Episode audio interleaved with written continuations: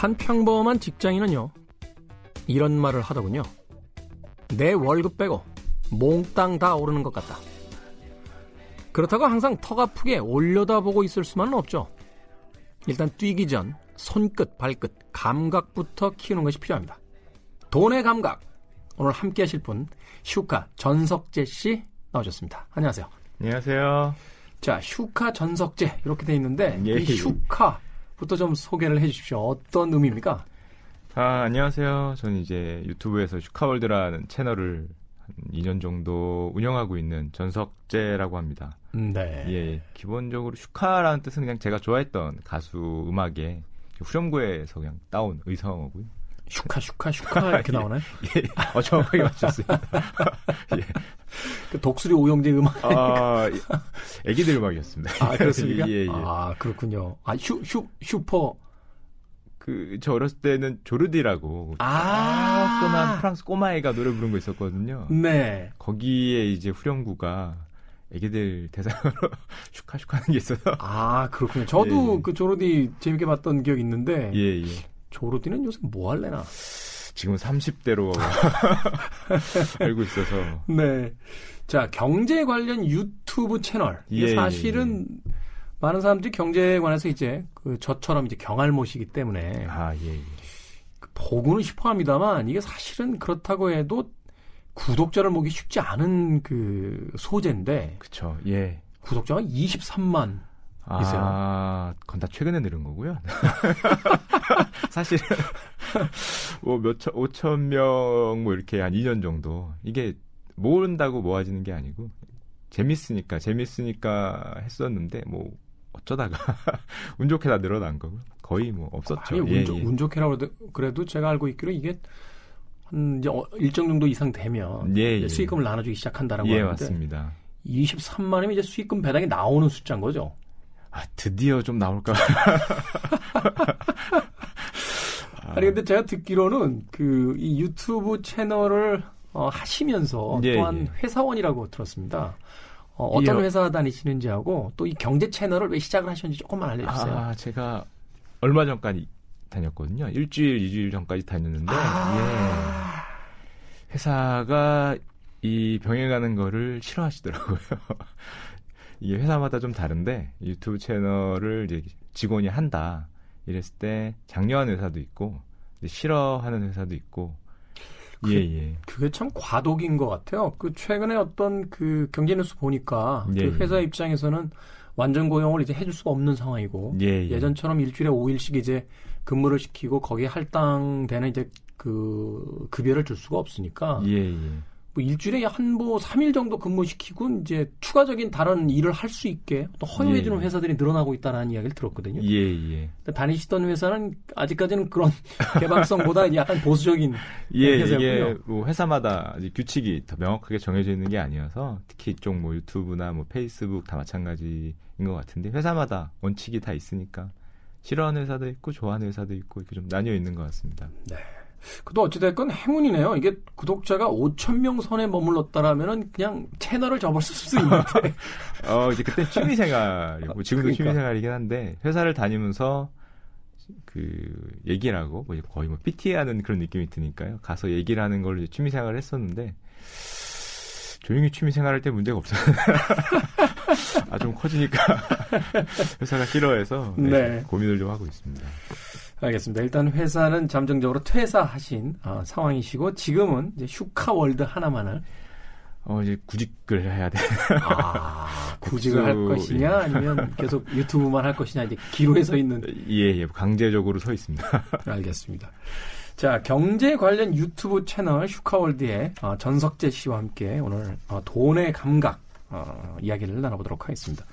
7월 18일자 기사입니다. 기준 금리 0.25%포인트 전격 인하, 성장률 전망도 하향 조정이라고 되어 있습니다. 자, 오늘 어, 슈카 전석재님에게 이제 첫 번째 질문을 좀 드려보도록 하겠습니다. 예, 예. 기준금리라는 게 뭐고 예, 이게 예. 인하됐을 때 우리 삶에 미치게 되는 어떤 영향, 예, 실질적인 영향이 어떤 것들이 있습니까? 어, 일단 뭐 기준금리라는 거는 한국은행, 특히 금융통화위원회라고 이제 한국은행이 지- 정하는 예금 금리, 한국은행의 단기, 초단기 예금 금리로 보시면 좀 이해가 쉬우신데요. 초단기 금리라는 예, 건 예. 그러니까 뭐 1년이나 2년 이렇게 정기 예금이나 적금처럼 기간을 정하는 게 아니고 일주일짜리입니다. 잠깐 한국은행이. 넣었다가 뺐을 때. 예, 예. 네. 그러니까 한국은행이 정한 한국은행이 우리나라에서 가장 신뢰도가 높은 기관이니까 자기들이 한 일주일 정도 자기들한테 돈을 줬을 때 예금 금리를 얼마를 줄래라는 거와 굉장히 유사한 금리라고 보시면 됩니다. 음. 우리나라 금리의 모든 금리 기준이 된다고 생각을 하시면 되고요. 그러다 보니까 이제 이름이 기준 금리가 됐고 이 기준 금리가 오르고 내리면은 우리가 가입하고 있는 뭐 대출 금리, 예금 금리 뭐 이런 것들이 거의 실시간으로 이제 동시에 이제 내리고 오르게 됩니다. 그렇군요. 그러니까 예, 한국은행이 말하자면 100만 원을 넣었을 때 예, 예. 어, 일주일에 2만 원 정도 우리가 2%로 어, 아, 연환산입니다. 1년 동안 이- 그 연환산이라고 표현을 아, 하는데요. 연환산, 예, 연환산. 예, 예, 예. 1년으로 봤을 때 예, 예, 맞습니다. 2% 정도. 그러니까 한 아, 이, 2%도 아니죠. 이번에 내렸기 때문에 1.5%. 그냥 예를 든 겁니다. 예, 죄송합니다. 네, 1.5%. 그러니까 1년 동안 한국은행, 그러니까 말하자면 예, 예. X라는 제가 예금 통장을 가지고 있는 은행에서 예, 예, 예. 야 우리가 그 많은 사람들이 우리 은행에다 돈을 맡겨줘서 예, 예. 또 다른 데 어떻게 투자를 해보려고 그랬는데 적당한 투자처가 없으니까 한국은행에다 좀 맡겨놓게. 그러면 어, 예. 니들이 1년 동안 우리한테 1.5%니까 15,000원, 100만 원을 맡겨놨으니까 예, 예. 15,000원 주는 거야. 이렇게 되면 예, 예. 시중은행 입장에서는 그 돈을 맡긴 사람들한테 또 이자를 줘야 되니까 예, 예. 그럼 한국은행의 기준 금리보다 낮은 금리로 이자를 줄 거 아니에요. 아닙니다. 높게 줘야죠. 더 높게 주네. 예. 시중은행이 한국은행보다 시중도가 낮기 때문에 시중은행이 만약에 한국은행 금리보다 낮은 1%를 준다. 그럼 우리가 모두 한국은행에 가겠죠. 아 한국은행이 망할 염려가 없으니까. 한국은행이 그러면 개인 거래도 하는 겁니까? 아, 개인, 개인은 아무도 안 맡기죠. 한국은행 금리가 그 우리나라에서 제일 낮은 금리로 보면 되기 때문에 한국은행 금리보다 시중은행이 좀 더 주게 돼 있습니다. 아, 당연히 시중은행은 망할 염려가 있으니까. 제가 얼마나 경제를 모르는지 이제 감을 잡으셨죠. 어, 이제 좀 그림이 좀 그려지네요. 그러니까 한국은행이 가장 공신력이 높으니 제일 낮고 예, 맞습니다. 그 다음에 우리가 소위 제일금융권이라고 하는 예, 은행의 예. 금리가 그 다음 높고, 예, 예. 그 다음에 제2금융권이라고 하는 이제 저축은행이나 그쵸. 이쪽이 예, 예. 더 높고, 더 높고. 그러니까 예. 위험 부담과 신뢰도가 떨어질수록 금리는 조금씩 예, 올라간다. 조금씩 올라가죠. 그래야 예, 예. 사람들이 맡기니까. 예, 맞습니다. 네, 이제 이해했습니다. 예, 예. 네. 자, 이 기준 금리 0.25%를 내리겠다. 예, 예, 예. 이게 어떤 의미입니까? 어, 한국은행이 사실은 작년 말까지만 해도 우리나라는 기준금리를 올리고 있었던 쪽이었거든요. 이제 인상이라고 표현을 하는데 네. 기준금리를 쭉 내렸다가 경기가 살아나는 것 같아서 기준금리를 뭐 2017년 말에도 올리고 2018년 말에도 올리고 두 번 정도 올리고 올해도 사실은 올릴 수 있지 않을까라고 시- 올해 한 해를 시작을 했는데 불과 한 상반기밖에 안 지났는데 경제 방향을 반대로 보는 거죠. 경제가 나아지기보다는 좀 침체될 것 같다. 성장률이 더 좋아지기보다는 더 내려갈 것 같으니까 기준금리를 내려서 기- 금리를 한국은행이 내리면 돈을 푸는 효과가 있거든요. 음. 아무래도 금리가 내려가니까 사람들이 은행에다 안 은행에다 맡기고 안 넣고 다른 데 투자하니까. 다른 데 넣을 그럴 계제가 높기 때문에 그걸 이제 보통 돈을 푸는 역할을 해서 돈을 풀어서 경기를 좀 부흥시키고 선제적이라는 표현을 많이 쓰는데 미리미리 경제 성장률 내려가는 거나 위기에 좀 대응하겠다. 이렇게 보시면 될 것 같습니다. 이런 효과는 안 생기나요? 그 부작용은? 그 우리나라 금리가 떨어지면 예, 예. 그 시국의 쉬운 이야기로 그냥 미국 같은 데 이제 금리를 올리면 거기가 예, 예. 수익성이 더 생기니까 예, 예. 우리나라에 투자했던 외국 자본들이 빠져나가잖아요. 예, 그런 우려 많이 미국에다 합니다. 투자하겠다 이렇게. 예, 예. 한국 기준금리가 떨어지면 예, 예. 외국 자본이 이탈하는 현상 같은 건 안 생기나요? 과거에는 이제 저희가 우리나라가 이제 외환 위기도 있었고 그러다 보니까 외국 자본 이탈에 대한 걱정이 굉장히 많은 나라 중에 한 곳인데 아직까지는 뭐 실제 현장에서는 이 정도 내려서는 뭐 외국 자본이 이탈할 가능성은 아직은 낮다. 0.25% 예, 예. 정도면 예, 예. 그냥 어느 정도 말하자면 조금 경기가 안 좋을 것 같으니까 예, 미리 예. 예비 차원이지 이게 예, 예. 급격하게 어떤 자본이 왔다 갔다 움직일 예, 정도는 그- 아니다. 예, 맞습니다. 아, 그렇군요. 그런데 그렇다면 기준금리 0.25%이지 내렸다는 게 퍼센테이지 내렸다는 게 사실은 어, 2%로 보여주는 것보다는 우리 하반기의 경제 상황이 더 안 좋을 거라는 것으로 예측을 해볼 수 있는 거네요. 예, 한국은행이 이번에 기준금리 인하를 발표하면서 이제 더 중요했던 발표가 올해 경제 성장률 전망치를 굉장히 크게 내렸습니다. 기존에는 음. 뭐한 2.5%뭐 이 정도까지 생각을 했는데 이것도 내, 많이 내려갔던 거거든요. 작년에만 해도 뭐 3%를 어떻게 기대를 해보려고 작년 초만 해도 네. 그런 상황에서 이번에는 2.5%에서 2.2%까지 한 번에 0.3% 포인트를 낮췄기 때문에 올해 한국은행이 현재까지 성장할 수 있는 기대 전망치가 2.2%입니다. 그러니까 2.2%. 예, 본격적으로 이제 2% 시대에 뭐 들어왔다라고 거의 뭐 선언을 한 거와 굉장히 비슷하고요. 이 성장률 보는 방식 조금만 알려주세요. 그러니까 예, 물론 예. 이제 전체 경 그 한 나라의 경제 전체 규모를 가지고 이제 이야기하는 거니까 네, 이게 맞습니다. 제 예금에서 뭐 0.2% 빠지는 거야 뭐 얼마 되지 않습니다만 예. 한 나라의 전체 그 경이 넘어가는 예, 이 예산에서 몇 퍼센트다, 0. 몇 프로다. 이건 이제 어마어마한 금액이겠죠. 예, 예. 그런데 일반인들 입장에서는 이게 3%, 4%, 2% 이게 뭐가 낮고 높은 거야라는 기준이 잘 없어요. 그러니까 만약 뭐 물가 인상보다 뭐 낮으면 뭐 이게 안 좋다든지 뭐 이런 기준이 있을 거 아닙니까? 어느 정도 예. 퍼센테이지 정도가 이제 괜찮은 기준, 예. 높은 기준, 낮은 기준. 예. 예. 네. 그게 이제 과거에 아주 옛날에는 당연히 우리나라도 10%대 성장, 은행 예금에만 넣어도 15%, 뭐 20% 이렇게 주던 때가 있었는데. 아니 그때는 예금만 해서 그쵸. 집을 샀다니까요. 예금이 예금이 두 자리 대 퍼센트면 뭐 사실은 별 걱정 없이 물론 다른 자산 가격도 오르겠지만 살 수 있었는데 쭉 내려오다 보니까 7%, 5% 불과 2000년대만 해도 5% 정도 성장까지 기대를 할 수 있는 아, 네. 불과 2000 얼마 안된 음. 시기인데요. 2015년 근처까지면 야 그래도 어떻게 3%는 되지 않겠냐. 이랬던 게 이제 시선이 점점 점점 내려가는 거죠. 2% 초반으로 내려. 외국에서는 뭐 이제 한국은 1%대 진입이 뭐 불가피하다, 멀지 않았다. 이런 레포트들도 상당히 많이 나오고 있는 편이고요. 또 이번에 한국은행이 발표한 것 중에 잠재 성장률이라는 거를 좀 발표했어요. 그걸 2% 중반으로 2.5에서 2.6%로 얘기를 했는데 이 잠재 성장률이라는 게 영어로 얘기하면은 potential growth rate거든요. 한마디로 음, 네. 우리가 흔히 얘기하는 potential potential이 있다고 너희 potential이 얼마야 할 때 그 potential인데 가능성이 있어. 예, 가능성이. 너희들은 보통 무리하지 않으면 이제 우리들은 2% 중반 정도가 우리의 potential이다. 그럼 potential을 못할 경우에는 그거보다 성장률이 내려가는 거니까 어좀 안타까워. 잠재 성장률이 올라가야 그래도 우리도 기대를 할 수가 있는데 점점 점점 내려가는 그런 추세라고 볼 수 있습니다. 네, 일단 이 성장률이 그러니까 말하자면 과거에 뭐 10%대가 넘, 넘던 네, 예. 사회적으로 굉장히 큰 부를 벌어들이고 계속해서 일자리가 늘어나고 네, 뭐 예. 경제에서 어떤 건설이라든지 회사의 규모도 점점 커지는 이런 시기가 있었다라면 예, 3%에서 2% 그리고 외국에서는 이제 1% 시대까지도 나올 것이다. 예, 라고 얘기한다는 건 사회적으로 좀 적체되는 현상 그리고 돈이 돌지 않는다라는 어떤 의미를 갖게 되는 겁니다. 예, 예. 뭐 거의 정확하게 어... 예, 맞는 말씀입니다. 점점 성장률이 내려갈수록 당연히 투자할 곳도 더 없어지고 기대할 게 없어지는 거죠. 어디에다 돈을 넣어도 나라 전체적으로는 뭐 한2% 정도 오른다는 소리니까 뭐 옛날처럼 5%뭐 6% 돼야 뭐 자영업자 하시는 분들도 좀 활발하게 하고 투자할 곳 투자하면 5% 6% 기대가 되면 투자도 많이 하고 돈 쓸 곳이 많으니까 금리라는 게 일종의 돈의 가격이거든요.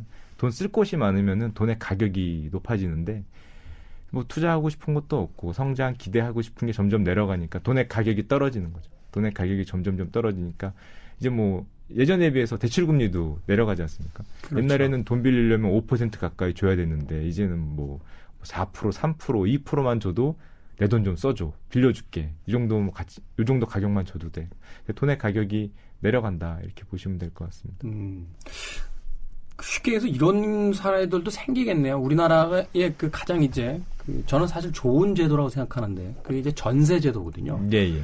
왜냐하면 그 큰 돈을 가지지 못한 일반 그 중산층 혹은 서민들이 그 꽤 오랫동안 이제 저축을 통해서 이제 부를 어느 정도 좀 만들어 갈 수 있는 안정적인 어떤 그 주거의 어떤 방식인데 그 전세를 놓는 사람들 입장에서는 그래도 기준금리 혹은 그 시장금리가 어느 정도 나와야 그분들에게 목돈을 좀 받아서 그걸 은행에다 넣거나 어떤 예, 다른 예. 데다 좀 돌려서 돈을 좀 벌어들이는데 예, 예. 그게 점점 금리가 떨어지게 되면 예, 예. 남의 돈을 받았다가 나중에 2년 후에 돌려줄 때 실질적으로 물가 인상분보다도 떨어져 있는 상황이면 그럼 누가 전세를 주겠어요? 이제 예. 월세를 준다는 거 아니에요? 지금 이제 계속 월세로 바뀌. 예, 예, 예. 그러니까 이런 어떤 맞습니다. 삶의 방식까지도 여기서 영향을 받을 수가 있는 거네요. 아, 금리란 거는 사실 우리들의 삶과 알게 모르게 굉장히 큰 영향을 미칩니다. 뭐 사- 뭐 금리가 내려간다는 거는 뭐 활력도가 떨어진다, 경제 활력도가 떨어진다 이렇게 보는 것과 굉장히 밀접하기 때문에 굳이 뭐 전월세가 아니더라도 알게 모르게 뭐 예를 들자면 뭐제 월급 같은 경우도 굉장히 조금 오르겠죠. 물가 상승률 대비해서 아니 아직 구직이 안 되셨잖아요. 아, 구직을 하고 세. 아직 구- 어, 예, 예, 그렇습니다. 아 잠깐만 나도 나도 이거 좀 출연료 뭐좀 얘기 좀 해야 되는데 예. 그런 부분들이 이제 예, 예. 어, 더군다나 여기 KBS는 그 영향을 좀 심하게 받을 거 아닙니까? 아, 예, 아주 심하게 받- 그 본고 모르는 것부터 시작해서 좀 이 잠재 성장률이 떨어졌을 때 우리가 생활에서 느낄 수 있는 여러 가지 어떤 이 영향들 예, 몇 개만 예. 좀 예를 좀 들어주시면. 그 영향이라기보다는 우리나라 잠재 성장률이 떨어지는 이유를 잠깐 먼저 가장 큰 거를 보통 꼽는 가장 큰 걸 말씀드리면은 아무래도 인구 구조가 굉장히 빠르게 노령화되고 있지 않습니까? 출산율이 적으니까 네. 아기를 절 낳고 그러다 보면은 이제 좀 어려운 용어지만 생산 가능 인구 뭐 이런 표현을 쓰거든요. 실제 일할 수 있는 인구가 굉장히 빠르게 전 세계에서도 이제 유례 없이 빠르게 줄어들고 있기 때문에 작년 같은 경우에는 출산율이 한 명 아래로 뚫는 거의 전 세계에서 유례 그렇죠. 없는 수준까지 내려왔고 이게 그러니까 예, 남자랑 예. 여자랑 결혼을 해서 아이를 낳으면 예, 예. 평균 유지를 하려면 둘은 낳아야 아, 예, 예. 그죠? 근데 이제 하나로 가면 두 명이 만나 한 명밖에 안 난 거니까 어, 이게 이제 예, 인구가 예. 점점 감소하는 상황인 거잖아요. 인구도 아니, 앞으로는 예, 그렇죠, 예. 감소될 가능성이 뭐 이미 정점을 어느 정도는 찍은 채로 달려가고 있고요. 그것보다는 아무래도 아기를 안 낳으면은 사람들이 돈도 잘 안 쓰고요. 국민 의 소득 성장률이라는 거는 돈을 많이 쓰고 뭔가 그러면 많이 쓰니까 투자를 하고 이렇게 돌아가야 되는데 아, 그러네. 아기가 없으면 외식도 안 하고요. 제가 제가 애가 없는데요. 예, 예. 와이프하고 저거 뭐 쓰는 게 없어요. 예, 예.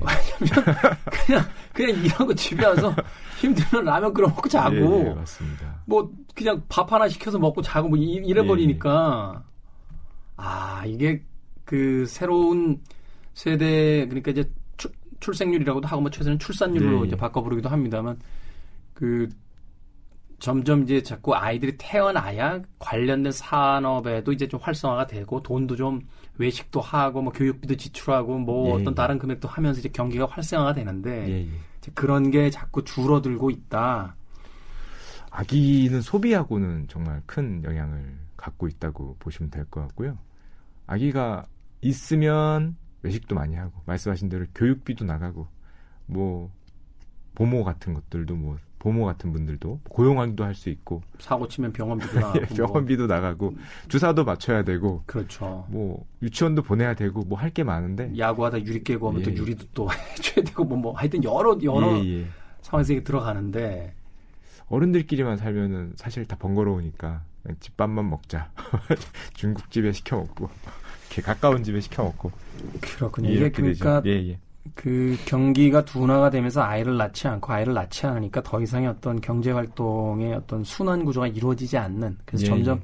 사회가 돈이 막 돌면서 아주 활발하게 예, 예. 이렇게 돌아가던 시- 그 사회였다면 그 속도가 점점 둔화되고 돈은 돈도 점점 줄어들면서 여기저기 어떤 일거리들도 사라져가고 그걸 통해서 성장률도 점점 떨어지게 네. 되는 이런 일들이 벌어지는군요. 그다음에 두 번째로 흔히 많이 얘기하는 게 한국에서 더 이상 그 투자가 많이 없다.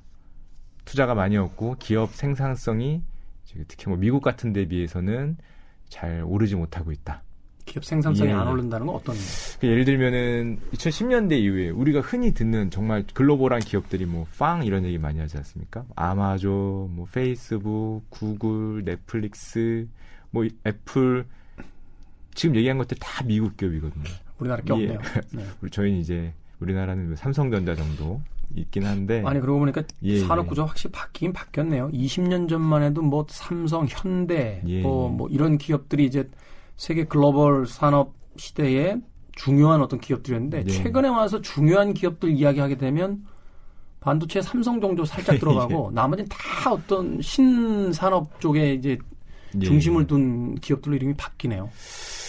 그 신산업 쪽에 흔히 뭐 4차 산업혁명 이런 말이 2015년 이후로 등장을 했는데 이제 10년도부터 사실 IT 기업들이 굉장히 크게 예전과 다르게 커지면서 우리나라에서도 물론 많이 비중이 높아지긴 했는데 약했죠. 그 글로벌리하게 보면은 좀 약했다. 투자도 약하고 뭐 지금 말씀 방금 말씀드린 뭐 빵 같은 경우도 다 뭐 미국 기업이니까 대부분 미국 기업. 그럼 우리나라에서도 그 정도 역할을 해주는 기업들이 조금 더 많이 나왔으면 조금 더 국내 투자도 많이 하고 조금 더 사업 구조가 뭐 흔히 구조조정이라고 말하잖아요. 구조가 이제 선순환 돼서 돌아갔으면은 투자도 많이 일어나고 생산성 향상도 좋아졌을 텐데 일단 좀 부족했죠. 뭐 어떤 이유에선 간에 부족했다고 감자 성장률이 내려가고 있다는 거는 조금 더 해줬어야 된다. 뭐 이렇게 이해를 할 수 있을 것 같고요. 이 투자가 안 된 이유가 뭡니까? 그 어, 보도에 따르면은 우리나라 그 대기업들이 가지고 있는 어, 사내 유보금 예, 쉽게 예. 해서 이제 캐시 돈이 예. 역사상 가장 많이 가지고 있다. 예.